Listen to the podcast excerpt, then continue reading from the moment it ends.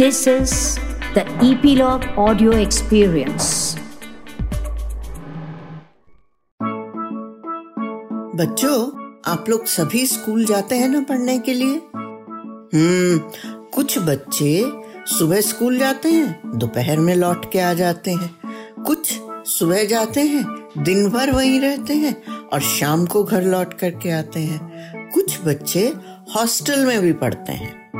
Hostel में रहने वाले बच्चे कुछ महीने हॉस्टल में रहते हैं, फिर उन्हें छुट्टियाँ मिलती हैं, फिर वो घर आते हैं, मम्मी पापा के पास टाइम स्पेंड करने के लिए।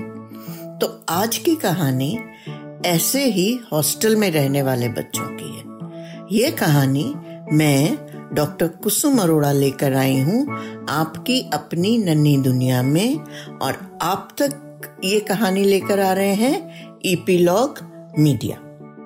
अब ये जो हॉस्टल था ना, ये पहाड़ों से घिरा हुआ था और बहुत सुंदर था। इसमें जो बच्चे रहते थे, वो सिर्फ़ चार महीने में एक बार घर जा सकते थे एक हफ़्ते के लिए। ये हॉस्टल में पहली क्लास से लेकर और ट्वेल्थ क्लास, यानी बारहवीं क्लास तक के बच्चे पढ़ते थे। मतलब ये हॉस्टल बहुत बड़ा था। और इसी हॉस्टल की सिक्स क्लास में मतलब छठी क्लास में चार लड़के पढ़ते थे। उनके नाम थे ध्रुव, पंकज, करण और पवित्र। ये चारों बहुत पक्के दोस्त थे। और मज़े की बात क्या है? ये पढ़ाई में भी अच्छे थे और खेल कूद में भी अच्छे थे। पर खेल कूद तो सबको थोड़ा पढ़ाई से ज़्यादा अच्छा लगता है ना? हाँ तो इन्हें भी खेल कूद बहुत अच्छा लगता था। और ये चारों स्कूल की हॉकी टीम में भी थे। अब क्या था कि चार दिन बाद इनके स्कूल में हॉकी का कंपटीशन था। अब ये उस मैच को बहुत दिल से खेलना चाहते थे और उसे जीतना चाहते थे। इसलिए इन्होंने क्या डिसाइड करा कि अभी चार दिन बाकी हैं, आज हम ना लंच के बाद जैसे अक्सर हॉस्टल में होता है, लंच के बाद बच्चों को ना रेस्ट करने जाना होता है अपनी अपने रूम्स में या डॉर्मेट्रीज में। तो इन्होंने कहा, हम रेस्ट नहीं करेंगे, हम प्रैक्टिस करेंगे। ने कहा, चलो ठीक है। लंच के बाद फटाफट ये चारों दोस्त इकट्ठे हुए और हॉकी के मैदान में पहुँच गए प्रैक्टिस करने। अब हॉकी खेलने के लिए आप नॉर्मल शूज़ में तो हॉकी नहीं खेलेंगे ना? उसके लिए तो आपको स्पोर्ट्स शूज़ पहनने पड़ेंगे। जैसे ही इन्होंने अपने शूज़ उतारे और स्पोर्ट्स शूज़ पहने, इनको क्या हुआ? ज़ोर ज़ोर से रोने की ना आवाज़ें आने लगी। ऐसे लग रहा था जैसे दो बच्चे खूब गला फाड़ फाड़ कर रो रहे हैं। बै बै बै। चारों ने शूज़ और बाकी के अपने बैग वहीं छोड़े फ़ील्ड में और भागे गए क्योंकि आवाज़ फ़ील्ड के दूसरी तरफ़ से आ रही थी। वहाँ गए तो देखा कि एक जो छोटा सा खेलने का मैदान होता है ना, छोटे बच्चों के लिए जिसमें झूले लगे रहते हैं, उसमें दो बच्चियाँ बैठी हुई थी और बै बै करके खूब ज़ोर ज़ोर से गला फाड़ फाड़ के रो रही थी। उन्होंने ना उनके पास गए और जैसे ही उनको देखा तो, तो बड़ी हैरान हुए कि ये बै बै करके रो तो रही हैं पर आँसू तो इनका एक भी नहीं निकल रहा।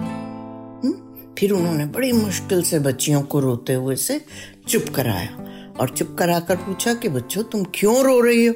हुँ? फिर भी वो नहीं रोना बंद करा उन्होंने। फिर वो बैं बैं बैं करने लगी। उन्होंने कहा रोना बंद करो और बताओ रो क्यों रही हो? तो उनमें से एक बोली, हम सेकंड क्लास में पढ़ते हैं. उसने कहा, ये तो चलो ठीक है, तुम सेकंड क्लास में पढ़ते हो, ये तो कोई रोने की बात नहीं है. तो फिर दूसरी ने बोला कि हमारे मम्मी पापा आए थे, उन्होंने हमको चॉकलेट दी थी, वो ना एक लड़के ने हमसे छीन ली। अब जब उन्होंने दोनों लड़कियों को देखा ना तो एक दूसरे को देखकर और वो बोले, कहते हैं, यार ये तो ट्विंस हैं, देखो। शक्लें दोनों की एकदम एक सी हैं। एक उनमें से बोली, हम दोनों बहने हैं। कहा अच्छा ठीक है तो तुम्हारी चॉकलेट ये बताओ, किसने ली?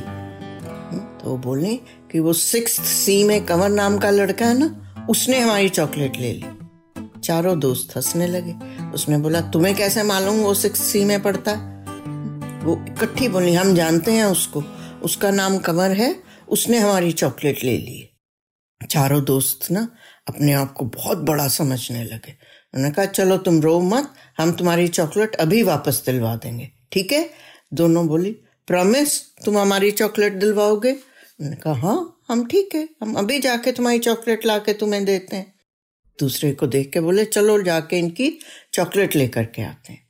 जैसे ही वो वहाँ से चले, इतने में पवित्र बोला कि, अरे यार, इन लड़कियों को देखो कितनी ड्रामेबाज है। बै बै करके रो रही थी। आँसू एक नहीं निकला और चॉकलेट वापस मिलने के नाम के ऊपर कैसे बैठी बैठी और मुस्कुरा रही हैं। मैंने कहा हाँ चलो यार, इनकी चॉकलेट इनको वापस दिलवा देते हैं। कहा, ठीक है।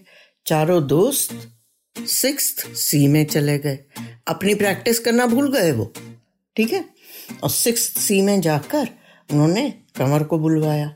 कमर आया, बोला हाँ बोलो, क्या बात? उसने कहा, तुमने जो लड़कियों से चॉकलेट ली है ना, वो चॉकलेट उन्हें वापस कर दो। कमर बोला, मैंने किसी लड़की से कोई चॉकलेट नहीं ली। उन्होंने कहा, लड़कियाँ नहीं, बच्चियाँ हैं, वो दो छोटी। उसने कहा कि, नहीं भैया, मैंने किसी से चॉकलेट नहीं ली, वो झूठ बोल रही है। इस पर ये चारों दोस्त ना कुछ ज़्यादा एक्साइटेड हो गए। इन्होंने उसे कहा, तू दे रहा है कि नहीं? उसने कहा, जब मैंने ली नहीं तो मैं दूँ कहाँ से? उन्होंने, आओ, देखा ना ताओ। कमर को एक थप्पड़ लगा दिया। अब जैसे ही उन्होंने कमर को थप्पड़ लगाया कमर के दोस्त आ गए।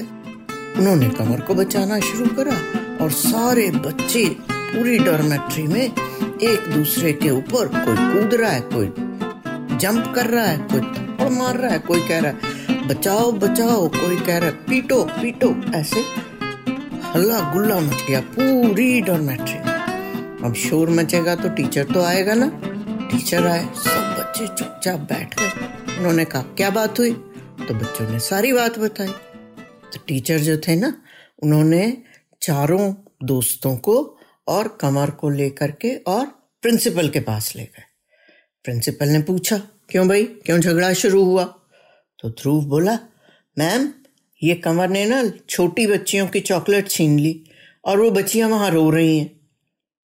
कमर बोला, ये झूठ वो बोल रहा है। मैंने किसी की चॉकलेट नहीं ली। इतने में पंकज बोला एक्सक्यूज मी मैम मैं अभी आता हूँ. वो भाग कर गया और दोनों लड़कियों को एक हाथ में पकड़ के उनके और प्रिंसिपल के पास ले आया। दोनों लड़कियाँ बहुत डरी हुई थी। हम्म? उनको देखते ही कंवर बोला, ए, ये तो मेरी बहनें हैं। दोनों लड़कियों ने फिर बै बै करके मुँह खोल के रोना शुरू कर दिया। टीचर ने दोनों लड़कियों को गुस्से से कहा कीप क्वाइट चुप कर गई। अब प्रिंसिपल के सामने तो सब बच्चे डरते हैं ना। वो छोटी थी पर उन्हें समझ तो थी। तब कमर बोला कि इनके दांत खराब हैं, इसीलिए मम्मी पापा ने इन्हें चॉकलेट नहीं दी। चारों दोस्त बहुत परेशान हो गए। और मिस वो बोले, एक दूसरे को पहले ही कहा था ना, ये बड़ी ड्रामेबाज है। हम्म। तभी ध्रुव, पंकज और करण एक दूसरे की शक्लें देख रहे थे। और डर भी रहे थे कि अब डांट पड़ेगी प्रिंसिपल ने उन्हें पहले तो डांटा कि इतनी सी बात के ऊपर इतना धूम मचाने की क्या ज़रूरत थी कितने बच्चों को खरोंचे लग गई, कोई बच्चा नीचे गिर गया, और तो और डॉर्मेट्री में रखा एक टेबल भी टूट गया ऐसे झगड़ा कर रहे थे सब लड़के हुँ? हम्म? तो उन्होंने फिर प्रिंसिपल ने समझाया कि ऐसे बिना पूछताछ करे, बिना पूरी बात सुने तुम किसी से लड़ाई झगड़ा नहीं शुरू करोगे। चारों बच्चे जो थे ना, चारों दोस्त, बेचारे सिर झुका के सब बात सुन रहे थे। फिर उन्होंने सॉरी बोला और कंवर को भी सॉरी बोला और बोला कि हम अब आगे से ऐसे ज़्यादा हीरो नहीं बनेंगे। हम पूरी बात समझेंगे, फिर उसके बाद कोई बात करेंगे। करण बोला, बात तो सही है ना, पर इन लड़कियों को चॉकलेट तो नहीं मिली थी। ने कहा हाँ चॉकलेट नहीं मिली थी, पर इनसे छीनी थोड़ी गई थी। इनको तो दी ही नहीं गई थी इनके पेरेंट्स के द्वारा। ने कहा हाँ ठीक है बात यार, बिल्कुल ठीक है। इतने में कंवर ने दोनों बहनों के हाथ पकड़े और झटके से उन्हें ले गया। वो बेचारी चुपचाप साथ चल पड़ी और कंवर ने उन्हें बोला कि, अब तुम्हारी शिकायत लगेगी, अब मम्मी पापा को आने दो जरा तुम। और वो फिर बै बै करके रोने लगी। पर जैसे ही टीचर ने उनको गुस्से से देखा, वो चुपचाप सॉरी सॉरी कह के और डरते डरते भाई के साथ चली गई। देखा बच्चों, अब क्या करना है कि सब तरह के बच्चे होते हैं, कुछ शैतान होते हैं, कोई चुप रहने वाले होते हैं, पर हमको क्या करना है? सबके साथ खेलना ज़रूरी है ना, और सबके साथ मिल के रहना चाहिए। पर कभी भी एक बच्चे की बात में आकर के और दूसरे बच्चों से झगड़ा नहीं करना चाहिए। पहले सारी बात समझ लेनी चाहिए। ठीक है? नन्ही दुनिया में कहानी सुनने के लिए धन्यवाद। प्लीज़ अपने कमेंट्स हमसे ज़रूर शेयर करें। हमें इंतज़ार रहता है। यदि आप एप्पल पॉडकास्ट यूज़ करते हैं तो हमें रेट करना ना भूलें। और आप इपीलॉग मीडिया की वेबसाइट पर भी ननी दुनिया सब्सक्राइब कर सकते हैं। या अपने मनपसंद किसी भी पॉडकास्ट प्लेटफॉर्म जैसे स्पॉटिफाई गाना जियो सावन एप्पल पॉडकास्ट वगैरह। अपनी सब्सक्रिप्शन ज़रूर कंटिन्यू रखें, ताकि आपको नोटिफिकेशंस मिलती रहें। मैं आपसे फिर मिलूँगी एक नई कहानी के संग आपकी अपनी नन्ही दुनिया में। तब तक खुश रहें स्वस्थ रहें।